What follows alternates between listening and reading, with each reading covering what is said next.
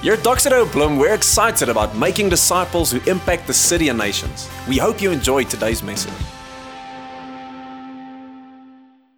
Hi, guys. It's so nice spending time with you this morning in lockdown on online church. And to be honest, I know you're sitting there on your couch all comfortable this morning. That's probably one of the things that I've loved most about lockdown is just you can really look good on top, but down there, I've slipped into something a little bit more comfortable called my slippers. So, so nice spending time with you guys there on the couch. And just from myself and from Gerda, we're praying that in this time, um, you will experience God's presence. And we send our love from the Maré family. Now, we're in a series called That's a Great Question. And we're in week three of this series where we're addressing a question that I think is so relevant for our time today. In fact, just the other day, I read an article in the New York Times that was written on the 20th of March this year, 2020. It's titled as follows Where is God on a pandemic? Where is He in this pandemic? And today's question is actually framed like that. It's in that direction. It's when we get into tough times and all of those voices around us start speaking to us voices of uncertainty and doubt and fear. And we're unsure where is God in all of this trouble. We're kind of like many people actually saying, God seems to be silent in these times, almost like He's not there, like He's absent, like He's not present in our midst. So today's question is framed like this If He is such a good and a loving God, why is God doing nothing? That's the question we're going to be looking at is why is God doing nothing? Now, how we are going to go and journey with this question, we'll be looking at a man called Habakkuk. Now, Habakkuk was a prophet that lived in the Old Testament times, and, and his times weren't easy. He lived in a time where, where he was faced with a reality for the nation that he was a part of, Israel, being overthrown by probably one of the most ruthless empires of his time, the Babylonian Empire. And um, as a prophet, he didn't do what all the other guys did. Most of the prophets you see would speak directly to God's people and warn them, or they would even accuse them of all the injustice that's taking place and that God will turn his back. But Habakkuk doesn't do this. Um, we see when we read the book of Habakkuk in the Old Testament that he is struggling with some questions of his own. He is really working them out with God. And, and I think the big question that we're going to be looking at today, the, the one that says, Why is God doing nothing? is exactly the question we find Habakkuk kicking off his book with. Um, he dives in and he's wondering, God, if you are so good, why are you so absent? And he's struggling with this question. And that's the first thing that I want to point out about Habakkuk this morning is that he really gets real with God. He's not afraid to ask the tough questions. So I want to take you to Habakkuk chapter 1, verses 2 and 3, and quickly listen to this. Habakkuk speaking to God is saying, How long, Lord, must I call for help? But you do not listen or cry out to you, violence, but you do not save? Why do you make me look at injustice? Why do you tolerate wrongdoing? Destruction and violence are before me. There is strife and conflict that abounds. What Habakkuk is busy saying here is God, why are you doing nothing about the situation of your nation, your people, whom you have called by your name. Why are we in these tough times? Can't you see all of this stuff happening around? Why are you so absent? Why have you abandoned us, God? He's really throwing it out there. He's very real and upfront. He even goes a little bit further than just putting out the obvious question to God. He actually confronts God with his character. Look at verse 12 at the beginning he really takes out all of the guns and he looks at God and he says the following He says, Lord, are you not everlasting? That's an accusation. It's looking God straight in the eyes and is saying, God, I'm not asking you an informational question.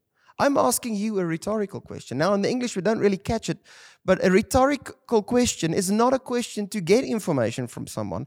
It's actually a question to punish someone, to point out something that they might be lacking or not seeing. And in essence, what Habakkuk is doing here is he's looking straight at God and he's saying, I thought you were infinite.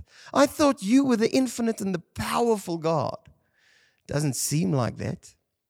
That's kind of how frank and how real he gets with God. I must say that's really a bold and a gutsy move from him. So, on the one side, in this start of Habakkuk's conversation with God as he confronts him about the circumstances of his time, we see him challenging God. We see him questioning God. He's not afraid to bring the real doubts and the struggles up front. But on the other side, the other hand of Habakkuk's talking, and this is just right after he confronts God about his character, verse 12. Let's look at it quickly he actually points out in this verse that he will never think about walking out on his God. He stays faithful, he stays with God the whole time. It is so powerful. I quickly want to read it to you. In the midst of this moment, he's not saying, um, God, after I've contradicted, you've contradicted yourself, and which is, I think, a very bold move. Notice what he's doing in way in the way he's dealing with it in verse 12. He's saying, Oh, my Holy One. He's not blogging about it. He's not writing about it. He's not even talking to other people about it. What is he doing? He's busy praying about it. He's saying, My Holy One. He is wrestling faithfully as he challenges God. This is very, very, very profound. Almost no one treats God like this. You see, in our day and age, we have kind of like the robot side. That's the, that's the religious, the traditional folk that said, What are you doing? Are you busy questioning God? You cannot question God. This is not, I mean, how do you even dare ask questions like that? If He hear you now, He will wipe you from the face of the earth you better hold those questions back. We're not allowed to ask God questions like that. And then on the other side, we have all of the rebels, and it's like the modern folk of today that have this enormous confidence in our human reasoning and just throwing it out there. God, I don't see how you can do this and still be a loving God, so I'm just not going to believe you. I'm walking away. And Habakkuk does neither. He's not doing one of these two. In fact, he's not being a dishonest legal um, legalistic, appeasing God person, trying to just like keep God happy with everything. And on the other side, he's also not just frankly accusing God and walking away. No, instead, Habakkuk is the guy that faithfully follows and wrestles with his God. What is he teaching us? Well, I believe Habakkuk is telling you and me that God is big enough and he's okay to handle our questions, even our rough and tough ones. So why not faithfully wrestle with Him through this? After this moment, I want us to quickly look at how God responds to Habakkuk. And um, it's in verses 5. I want to read, read it with you. Chapter 1, verses 5 and 6. God saying to Habakkuk, Look at the nations and watch and be utterly amazed. For I'm going to do something in your days that you would not believe, even if you were told. I'm raising up the Babylonians, that, that ruthless and impetuous people who sweeps across the whole earth to seize dwellings not their own. So basically, God goes out and he warns Habakkuk, telling him, I'm going to do something that you will not understand and that you will not believe right now. And then he moves on tell him what he's going to be doing. That's something. Now, this is crazy because what God tells Habakkuk is actually unbelievable. He's saying, Habakkuk, I'm going to deal with the injustice that we have and that you see in Israel by sending even a worse form of injustice on this nation, the Babylonian Empire. Now, I don't know about you. It sounds like my mom telling me, and I still, uh, I'll never forget this. I always remember it. She always say, two wrongs do not make a right. And that's kind of like what it seems God is busy telling Habakkuk here. I'm going to correct one wrong with another wrong. um, it just doesn't make sense. And God's perspective doesn't make sense, but He's saying, I can make something good out of this bad. And that's the first part of God's perspective that we need to understand. In fact, I quickly want to introduce you to, to two artists that I've really been enjoying to look at in their work. Um, it's Tim Noble and Sue Webster. And on the screen, you'll probably see now two of their um, artworks. The one is called The Young Man, and the other one is called The Individual. individual. And if you look at them like this, can't you just see how beautiful? Just, I mean, just gaze upon the beauty of these pieces of art. I mean, it's, it's breathtaking. I mean, just look at them. Okay, to be honest, they look like junk. And I think it's because they are junk. Okay. It's like one of those weird artistic, uh, and at first glance, you'll probably think that those awkward, weird art shows, is that one of those? No, no, it's not one of these guys. You see, the thing with their art is the moment you take a step back and you shine a light from the right angle on their art, the young man turns into this beautiful piece of shadow art. And the individual becomes this beautiful piece on the wall. Just look at it. You almost can't believe that something that looks like that can be turned into something as beautiful that we see on that wall. What's God busy saying? What's his claim? He's saying, Habakkuk, I can make a masterpiece out of this mess, out of the junk that you see there, with my divine hand, with me being the light of the world, shining on, on all of that mess, I can make a masterpiece. It's the master artist coming down and saying, I can do it. And that's exactly what he's telling Habakkuk in this moment. He's saying, Get hope in the fact that I have the ability to do this. The second thing about God's perspective that Habakkuk just points out is that classic one um, that we always tell to everybody about our kids. Now, I don't know about you, we have two little kids in lockdown time, and let me tell you, it's really interesting. Gerda's playing school, school at home with the kids, and they're loving it every single moment of it, except when they're not, obviously. And um, one of the things that we always find with them, and especially with my kids, I've found this many times, is when they want something that we know is not good for them. And we say no. What's the natural reaction? It is a deep, deep hearted, painful scream. Why can't I have this, mommy? That's kind of where they go. The moment you take away that Jik bottle that they wanted to use for cool drink, the screaming starts crazy, going crazy. And then what do you do to kind of like try and calm them down? I know what I'm doing. I go down on my knees and I'm like, honey, let me quickly explain to you the basics of nutrition is that when you drink this, you're not going to make it. So, what happens after that moment, after they've listened to exactly what I've explained to them? They just go on screaming because they fall and they do not understand what I'm saying. So then I just take them onto my lap and I say, honey, you have to understand and you really need to trust me now. I know you won't have the insight of what I'm doing, but you have to trust me. And hopefully that keeps them quiet. But should they keep on screaming, you know, we go where all parents go and we don't just say, be quiet. We use some other words and just basically point out, if you don't trust me now, you're going to die. That's where we're going. And in the same way, God is looking at us, His children, and He's saying, You need to trust me. I want you to trust me in this moment. I have the capacity. I can back it up. Just watch me. See how I'm going to do this. Now, we're very lucky because we're not sitting in Habakkuk's shoes. In fact, we are privileged to look back at the one event in history that God performed and put out there for us to anchor our hope in Him. To know that we can trust that He has the power to bring a masterpiece out of mess and, and we can really trust him in this moment. He has that capacity, even though we do not understand it. You see, Habakkuk accuses God of two things. The first one is that God has abandoned his nation, God is not there anymore.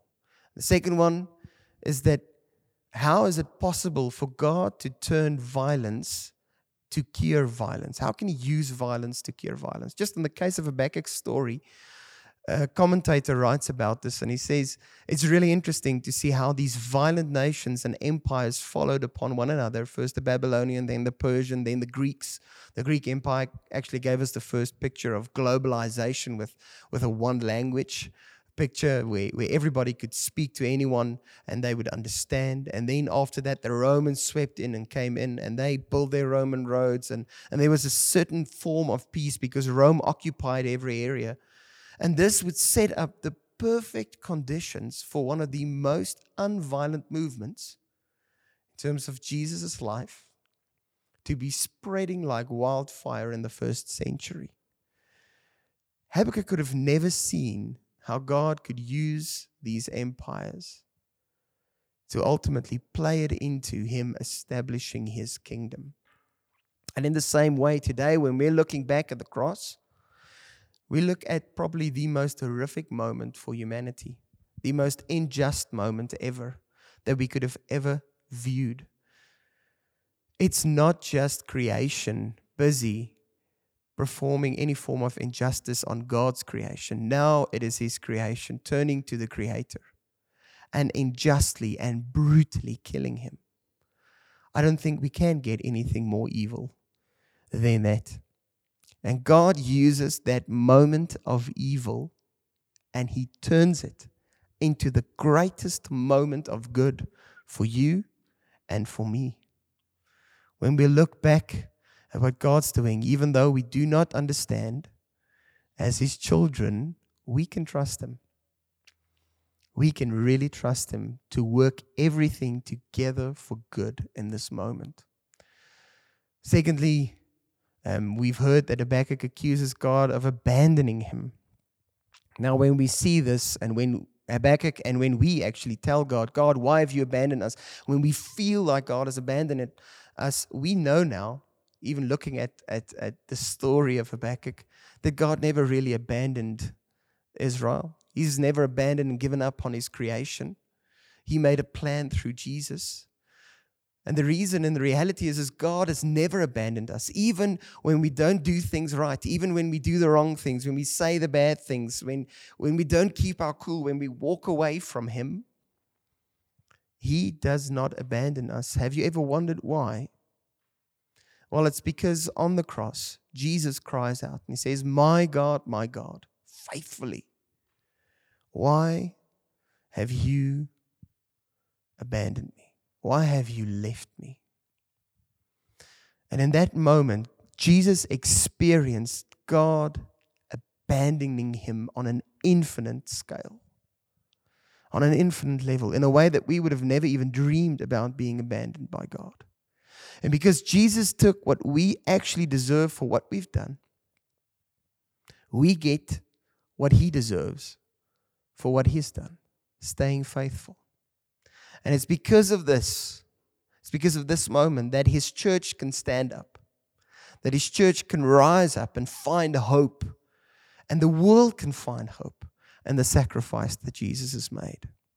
You know, in the middle of this book of Habakkuk, God goes on and he like brings out all the guns and he and he puts down this massive statement to Habakkuk.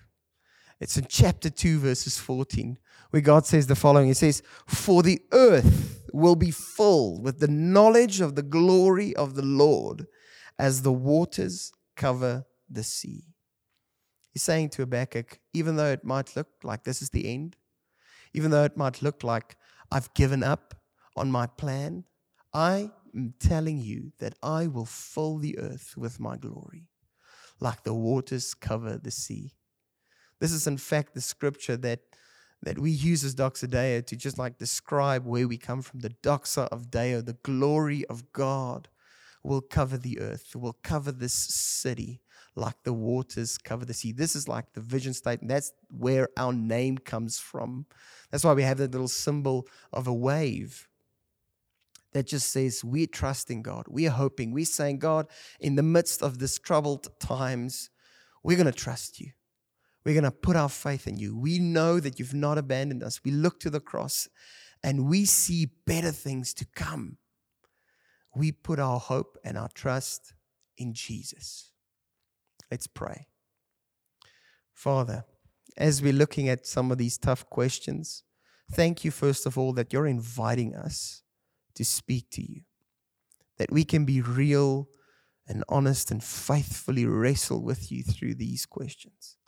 I want to pray this morning for people that might be struggling with these questions right now. In the midst of troubled times, in the moment where everything looks like it's at the end and God, you're not there.